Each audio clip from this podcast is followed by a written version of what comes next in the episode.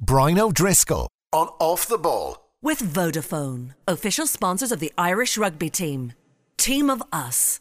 Everyone in. Oh,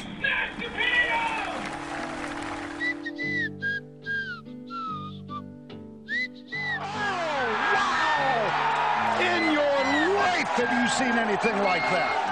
I- I'm a very confident front runner. I've caddied for 33 years, 145 wins now, and that's the best win I've ever had. I have no idea what you have. I don't know. Um, how are we going to count all the shots? You- I, I can't keep track. Fuck! God damn it! I don't think he's pleased. Of course I would. That's a that's a particularly stupid question. It's the Irish Open. Of course I want to play at the weekend. Now, folks, you're welcome along. It's Golf Weekly. Very happy to say that Nathan Murphy is with us. Hello. Hey, Joe. And Fionn Davenport, hello to you. Hey, Joe. I'm upset today, Nathan, because Peter Lawrie has put his family before Golf Weekly. I'm not sure how we feel about this. Apparently, your child's communion is a big deal now. When did that start? I assumed Peter wasn't here because it was Spanish Open week and he'd been flown over VIP private jet to the scene of his greatest triumph to meet all this year's competitors, sort of like the way Jack will be there, side of the green on 18 at Valderrama. There's Peter Lawrie waiting to greet the winner and tell them this is as good as it's ever going to get for you. So life, life goes to shit after this. It'd be hard to think of someone who could bring the mood down more quickly if you just won a tournament. Yeah. You know, I know you've won, but it didn't make me happy. So Have we got the story of what, like the the six hours after winning the Spanish Open? I assume it was the flight was already booked from Thursday morning and a bogey on the third. yeah. Hello, I'm still waiting to change my flight from Friday. yeah, yeah, yeah, yeah. Yeah, I won. I did win half a million quid, but oh, it cost me eight hundred quid to change my flights, which was really a disaster. Disaster. My caddy wants a percentage. What's going on here? yeah. Uh, so Peter's back next week. Uh, a few things going on in the world. Fionn, we I suppose it's the start of the new season, which is uh, strange to say on the PGA Tour, but the wraparound season. So uh, very much Las Vegas at the moment. I was reading various players because it's Las Vegas last week and this week. They've all pitched up at Butch Harmon's house just to hang out with him to be get a few tips from him. He's sorting out DJ's double cross. He's uh, trying to get Rickie Fowler's confidence back. So that's what's been going on over on the uh, PGA Tour. Did the Shriners do it for you? What are our big talking points from the Shriners, Fionn? Oh, I mean, short answer, no. Long answer, yeah. There was a, there was there was some nice nice things. Good Wynn for Sung Jae Im. Uh, on Saturday, it looked like it could have turned, even though it was a birdie fest with you know like ridiculously under par. The win course in Las Vegas, Steve Wynn's. Uh, uh, beautiful course, but clearly not that difficult, or certainly wasn't set up that difficult. And um, and if I'm not mistaken, it's the only course in downtown Las Vegas. You, you you don't realize that it's actually in the middle. It's like just off the strip. You know, it's not. You know, so you finish your day's play and you're into the casino like 15 minutes later. Um, but the yeah, so look, Sung Jae Im won. Um, Seamus Power had a great run on the Saturday and then just fell away on Sunday. Um, but for me, if I had to pick the the kind of the one story that I that really gave me pleasure was Matthew Wolff marking his return to form after what's been a fairly torrid year for him due to his own uh, struggles. Uh, and so, coincidentally, he he lost in a playoff at this event last year, and then went on a run of falling away from didn't finish in the top 10 for the next 18 tournaments in a row and and you know and, and he was very open and talked about his own struggles uh, purpose and meaning and what's it all about and and struggled to adjust. And you know for a young man with a bit, very very promising future um that was great. I was just really he, he's a likable guy. I love his swing. I love that idiosyncratic swing of his. More please more swings like this because doesn't it kind of convince all us hackers that like yeah yeah you know it takes all sorts. You can do whatever you want yeah My quirks are just fine. yeah my quirks are just fine i don't have to iron them out at all um yeah so now for a guy who's said as i say that he hasn't been having fun playing golf that it hasn't been fun for him and and we know that, that the word fun is doing an awful lot of heavy lifting here um it was brilliant to see him in the top 10 and uh yeah so just uh, for me, that was it. I think probably there's a bit of post Ryder Cup exhaustion. It's hard, you know, and the shrine and the TV audience reflected as much. So, yeah. Mm. It- I've never it's- been it's- to. Sorry, sorry, Nathan. No, no, sorry. You go on about you've never been to. I'm going to say Las Vegas. I was just curious. You know, I feel like uh, that window is closed. I think you want to go there, young, free, single, ready to, you know, Mingle. take you, go where the night takes you, kind of a thing. I was in Uh, Vegas two weeks ago, and it's my I don't know whatever. Been a, a, bunch of times for work and on other things, and I don't gamble, I don't drink, and you know I don't frequent late night clubs, and so Wow. and yet I've always enjoyed Vegas for its otherworldly bizarreness. So you, know? don't find it grim and sad and tacky. Oh, but it is. It's it's Vegas is like a course of antibiotics. After a few days, if you're still not right, you need to consult your doctor because like you can't do more than a few days in Vegas. Um, the thing about like if you are look, if you're going to play, if you're going to play the tables, fine. If you're going to go out on a on a on a bender, amazing. It's a great city that absolutely encourages that kind of carry on. Um, and it's not even a high roller city. So the strip is more your high roller. So whatever it is, minimum $5 minimums at most tables on the strip. But if you go to downtown Vegas to the kind of the cheap and cheerful uh, casinos in, in old Vegas where it's like 25 cents and dollar tables, etc. It's, it can be a huge amount of fun.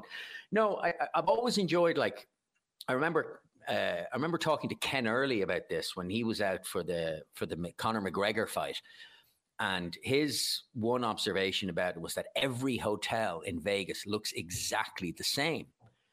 And it's not something I'd ever considered, particularly as all these hotels go to great lengths to to create their own identity. So the Paris Hotel is meant to be like this 19th century Parisian thing. You've got the Cosmopolitan Hotel, so on and so forth. So every hotel has its own distinct identity, and but but ultimately they're all about chasing the same thing. These giant, giant spaces that are designed to take money out of your pocket as quickly and as efficiently as possible.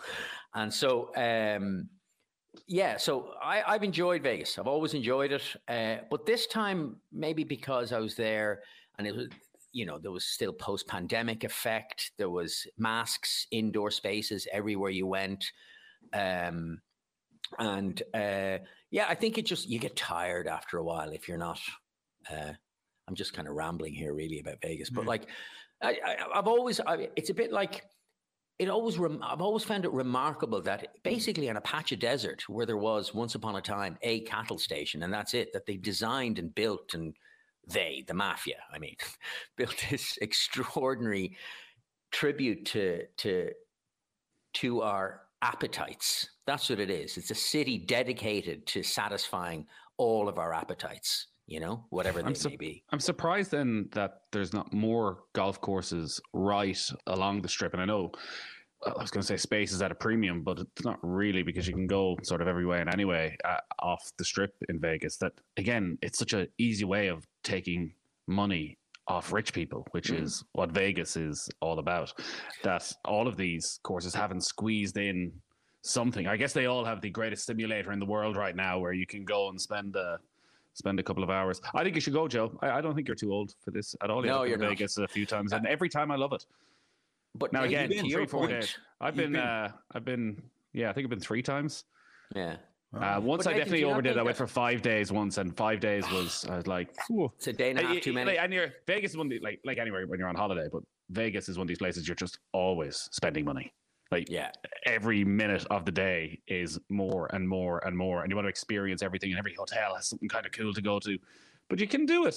First time I went, I was like a student, and we stayed in. I think it was, was is it the New Orleans? Is just off the strip. oh yeah, I think it's with the big you know, giant carousel wheel. grubby, grubby enough. Or the- but it was like fifty quid a night or something like that. Like Yeah, Okay. you're happy out. You get to go experience it, and yeah, I, I just like the buzz, the walking down the strip. There's always something happening. It's just always a bit crazy.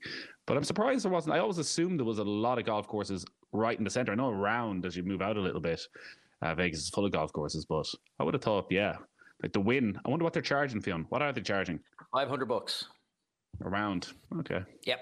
500 bucks around. And that includes, like, you know, they, they'll meet you at the entrance to the hotel. They'll take the bag off you. And then it'll be the next time you see your bag, it'll be spit polished clean, sitting on your golf cart at the first tee. You don't touch anything, and they escort you into the locker room where you know. I mean, it's it's pure luxury. You know, this is the kind of stuff that you imagine um, Michael Jordan would be a regular visitor, and uh, it is quite luxurious. But uh, and the course itself is quite narrow, and it's you know it's obviously artificial. It's all brought in like fountains and rock formations and all the rest.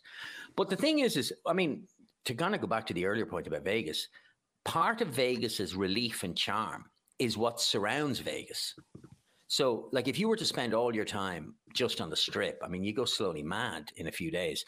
But it's the idea that you can get you can take a helicopter ride for 100 bucks or 150 bucks to the Grand Canyon. You can rent a car and just go out into the desert. And there's a whole bunch of golf courses in and around Vegas. And so it's about getting in and out of the city. That's, I think, that makes Vegas an attractive option for a lot of people, aside from the aforementioned, you know, Sin City charms. We did a nice trip, Joe, for our honeymoon, which started up in San Francisco, drove all the way down uh, the Pacific Coast Highway down to LA, and then a drive across to Vegas, where you get that brilliant panoramic as you're driving in through the mm, desert, and it just suddenly appears. Vegas, baby. I, I, I, always think of that from Swingers. You know, that's where yeah. I think of that. That Vegas, uh, exact trip that you mentioned. Me and my wife were just talking recently. You know, starting out the pandemic, the world's opening up, life's too short. What do we want to do? That was the one I said to her. I really want to do. I must. Uh, I'll, I'll mine you. It's a brilliantly, brilliantly first world holiday because yeah. we had. I remember a couple of years before we got married, we'd gone to Peru and we gone a couple of places where there was a lot of backpacking and all that. I was like, for our honeymoon, I just want, mm. I want Sky in every TV room I go to. yeah, I, I want it as first world as possible here. No slowing it at all. Yeah, five hundred dollars for a round of golf is pushing it now. What would you pay? Oh, but you wouldn't play the Wynn. Beach. You wouldn't play that course. You play Pebble is similar, isn't it? About four twenty five for Pebble. Okay. No, I think Pebble is five oh five. Is this? Yeah, uh, I, I, I mean, Adare Manor, is, depending Adare Manor, if you're playing, Wayne's a high roller course. Is up in that. You can play Bears. You can play Bears Best, which is um, Jack Nick. It's a 18 holes of Jack Nicklaus's favorite desert course holes, all kind of a composite course, and you can play that for like I don't know, 80 bucks. You know, it's See, not. that's what I would expect in Vegas. I would expect if I went to Vegas that they go, oh, just around this corner at the back of the Bellagio is Augusta National, perfectly recreated. Mm, yes.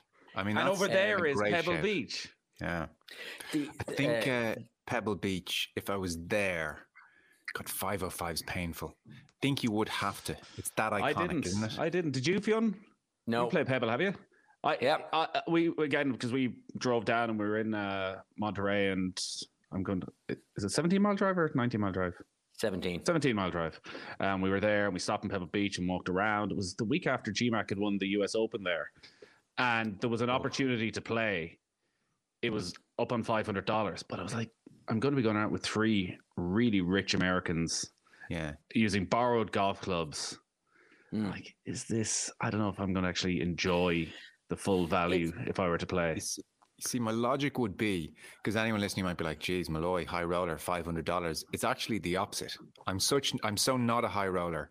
The odds of me even getting back to California a second time are slim-ish. I may never get back a second time. There are other parts of the world I'll want to see. There are only so many summers and so many holiday opportunities.